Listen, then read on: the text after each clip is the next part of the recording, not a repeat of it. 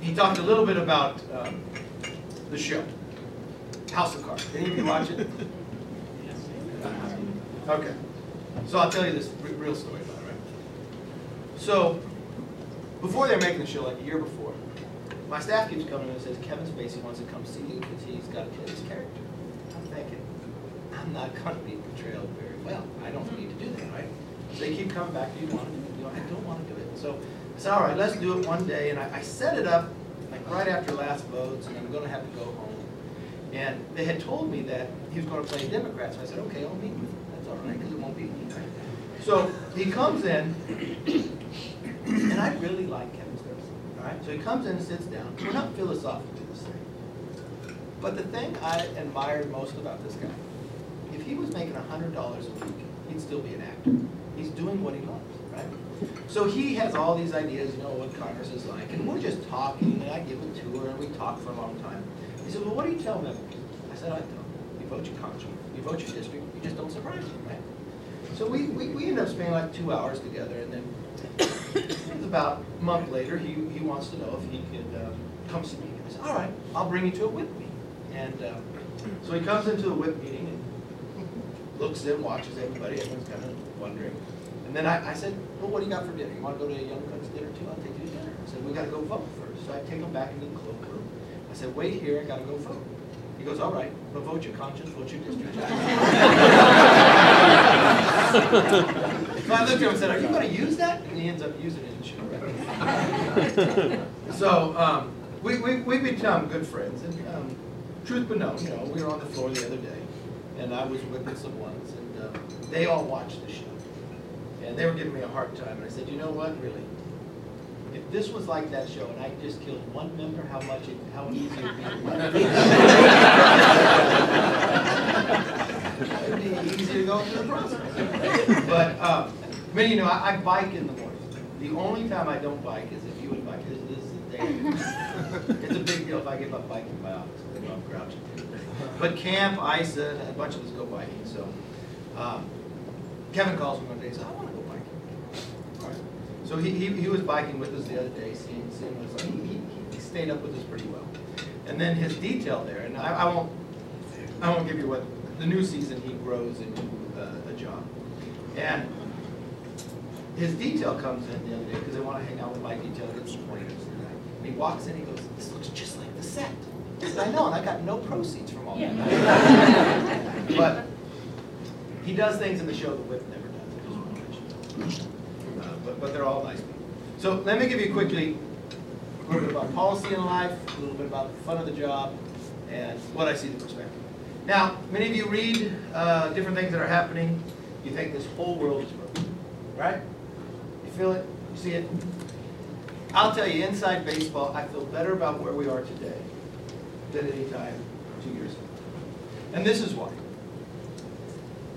And there's a couple lessons learned. We can always learn going in the process. We've been in the majority for a while and we got in. Um, If you take the first three months of this year, if you take how we ended, Lamar will tell you, when we ended in the fiscal cliff, we, we were really broken. Regardless of how you felt about the outcome, internally, the conference was broken. We're all mad at each other. We tried the time of the election and swearing in, we said, we felt like he served a whole nother term.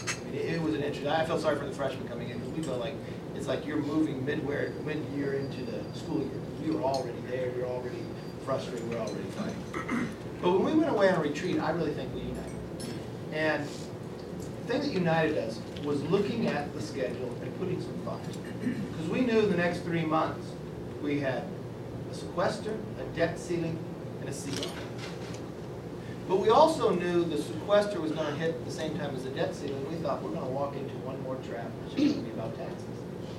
How can we get out of this? Our only way to get out of it was actually change the scheduling of what was there, change the sequence. So we're gonna have to move the debt ceiling. You all know, the vote for the debt ceiling is very tough when you know one side's gonna have to carry the weight, and it's just Republicans. We got together, we said, well, why don't we move the debt ceiling for no budget, no pay? Mike's been in our caucus, you know, Mem- members don't. Just for that, why, why would you do that? Because it was part of an overall strategy, why don't we force the Senate finally to do a budget? We were frustrated with the last two years, all these bills we passed, Keystone, medical device tax, they just sit there, and they never get to see the light of day, and we get blamed somehow. We produce product, and the Senate does nothing, we get blamed. The Senate never did, did a budget. And Did you realize last time the Senate did a budget, the iPad wasn't introduced? That's how long it's been. The world changes rapidly, and they have not done much.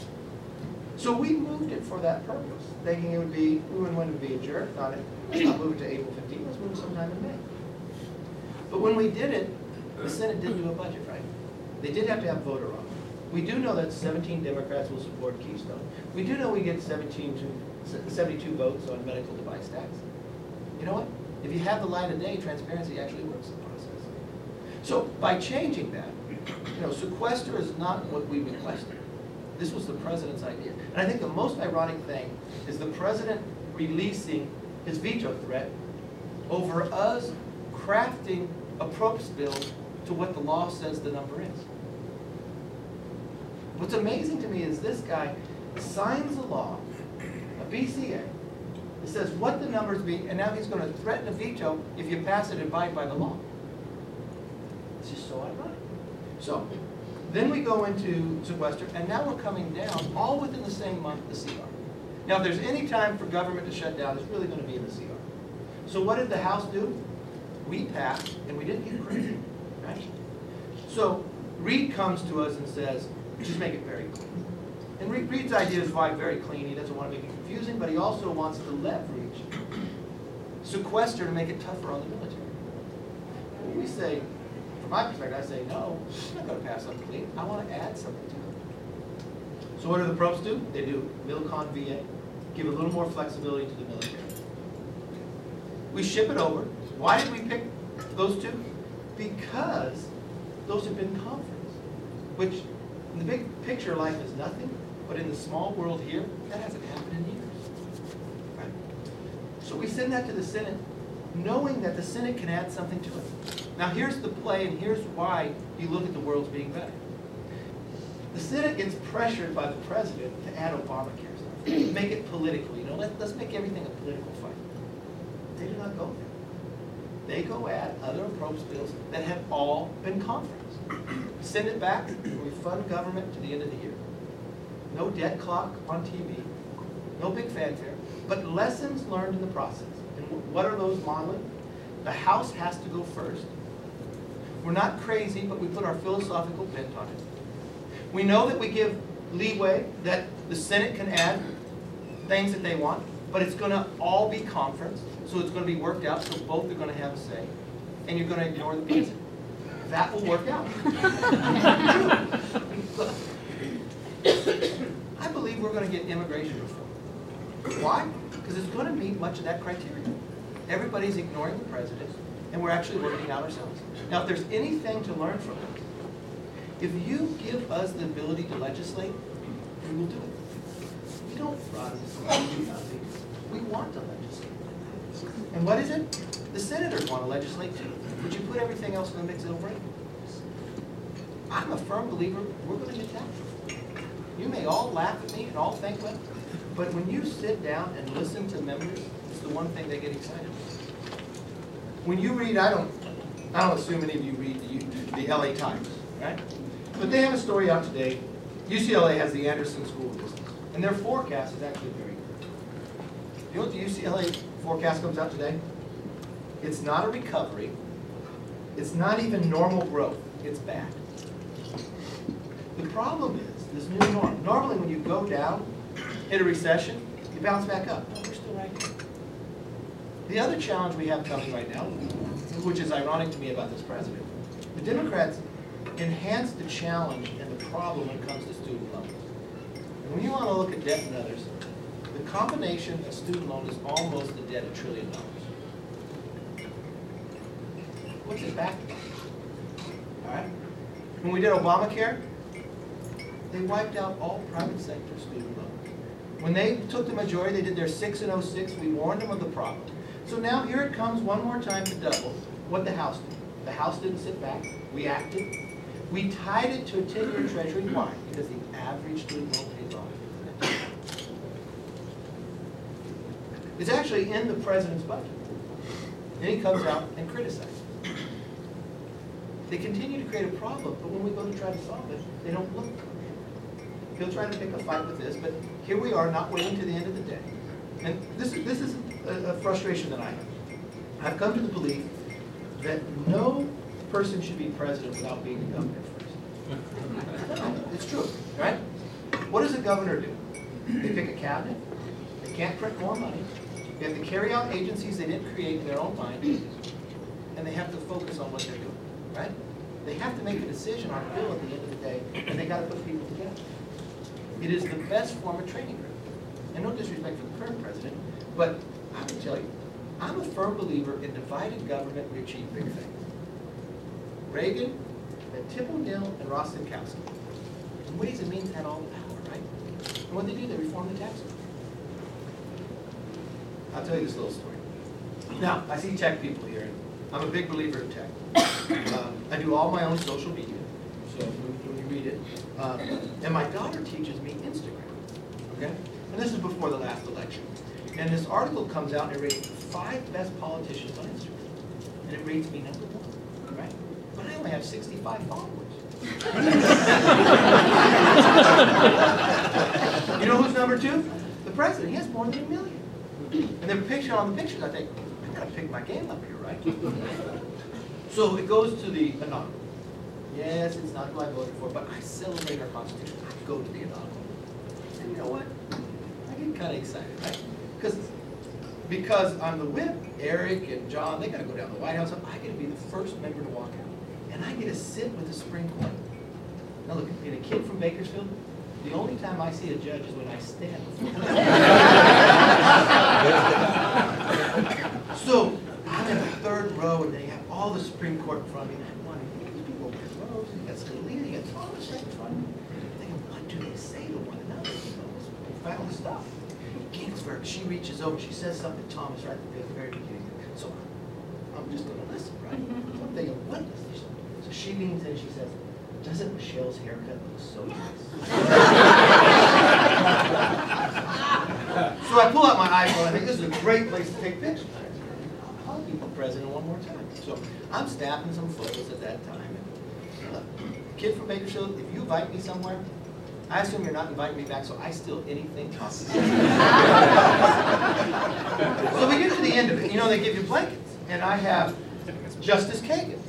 She's now my new email friend. And she's sitting there, and um, I say, are you gonna take your blanket? She says, no. I said, I got two kids, yours is mine, right? So I pick that up, and then I go and I take all the nameplates. How close am I to, I'm thinking, maybe, maybe my grandchildren sell them on pawn shop one. And I look over, and there's the chair of the president, and he has a glass of water, and he has the presidential seal on top of it. That's mine. Walk over, and I set that all in the chair. I put it in my pocket. Details embarrassed, they're standing by me. But I'm right out by the podium, right? And everybody else is beginning to walk up and walk out. And here comes Paul walking up, right? Perfect photo. Paul and I are very close. I told Paul, stop. He goes, what? I go, stop, I want to take your picture. He goes, why do you want to take my picture? Because Beyonce's coming. And had you won, she wouldn't be here, all right? So.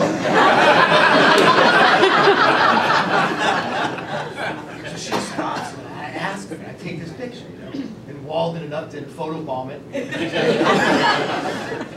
And I'm gonna be, I'm a big Beyonce fan, right? And I'm standing out by the podium thinking, this is my moment. So I go to Beyonce and said, uh, would you like your picture? Because there's all the crowd. When do you get to stand right there? And she looks at Jay-Z like, can I go out there? I said, oh, I've got the power. So she comes out, she stands by the podium, and I take this picture. Now, to be honest with you, I'm thinking, she's gotta give me her email address. I never got the email. But taking this picture, unbeknownst to me, I'm on TV, all right? They think it's a big deal that the Republican whip would have an iPhone, I think, for one, but would take a picture of Beyonce. So when I go back and lay down, I go from sixty-five followers to five thousand followers to eleven thousand followers.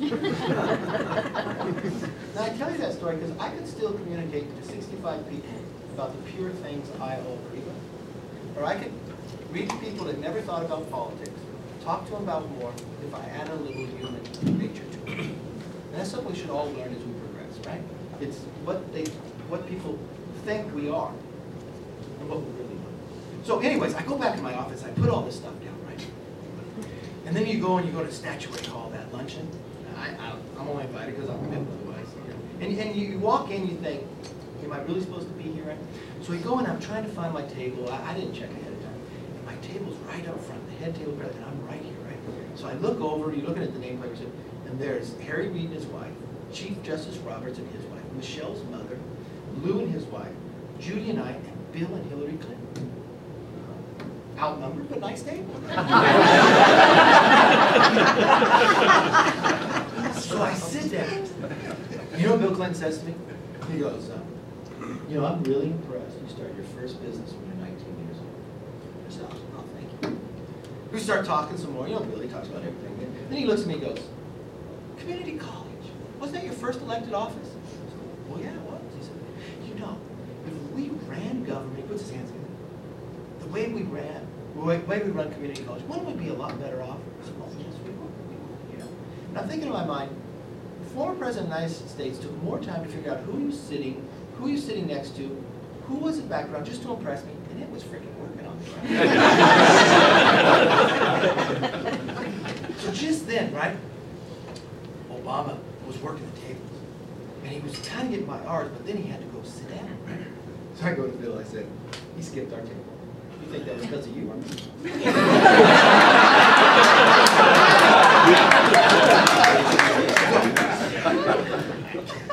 So I go to Bill Clinton, I said, can I tell you a little secret? I said, I said, uh, I want to tell you the advice I gave to the White House during the fiscal climate.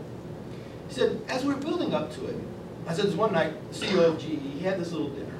And he invited some members of Congress and Senate and others. Um, Baucus was there for the Senate, I was the House, Erling was the White House. We had different tables, and we were talking like, what would it take to get to an agreement?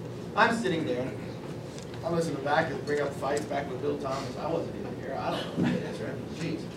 And we were all going around pontificating. It got to the end of the night, and you, you kind of give one piece of advice to everyone. I said, well, my, my advice is to the White House. I said, every night, don't tell me, and don't tell the press, but have Obama call Bill Clinton for 30 minutes. And they said, well, why would we do that? I said, well, Ronald Reagan's dead, but Bill Clinton's still alive. I said, because Bill Clinton came to an agreement with Newt Gingrich, his arch enemy. And he came to that agreement on welfare reform, which his base told him not to touch. And by doing so, is one of the apparatuses where they actually balanced the budget, and they had more money, and they had a much more successful presidency because of it. And Bill Clinton, because of that, goes, oh, no, you didn't. He didn't say, would you to?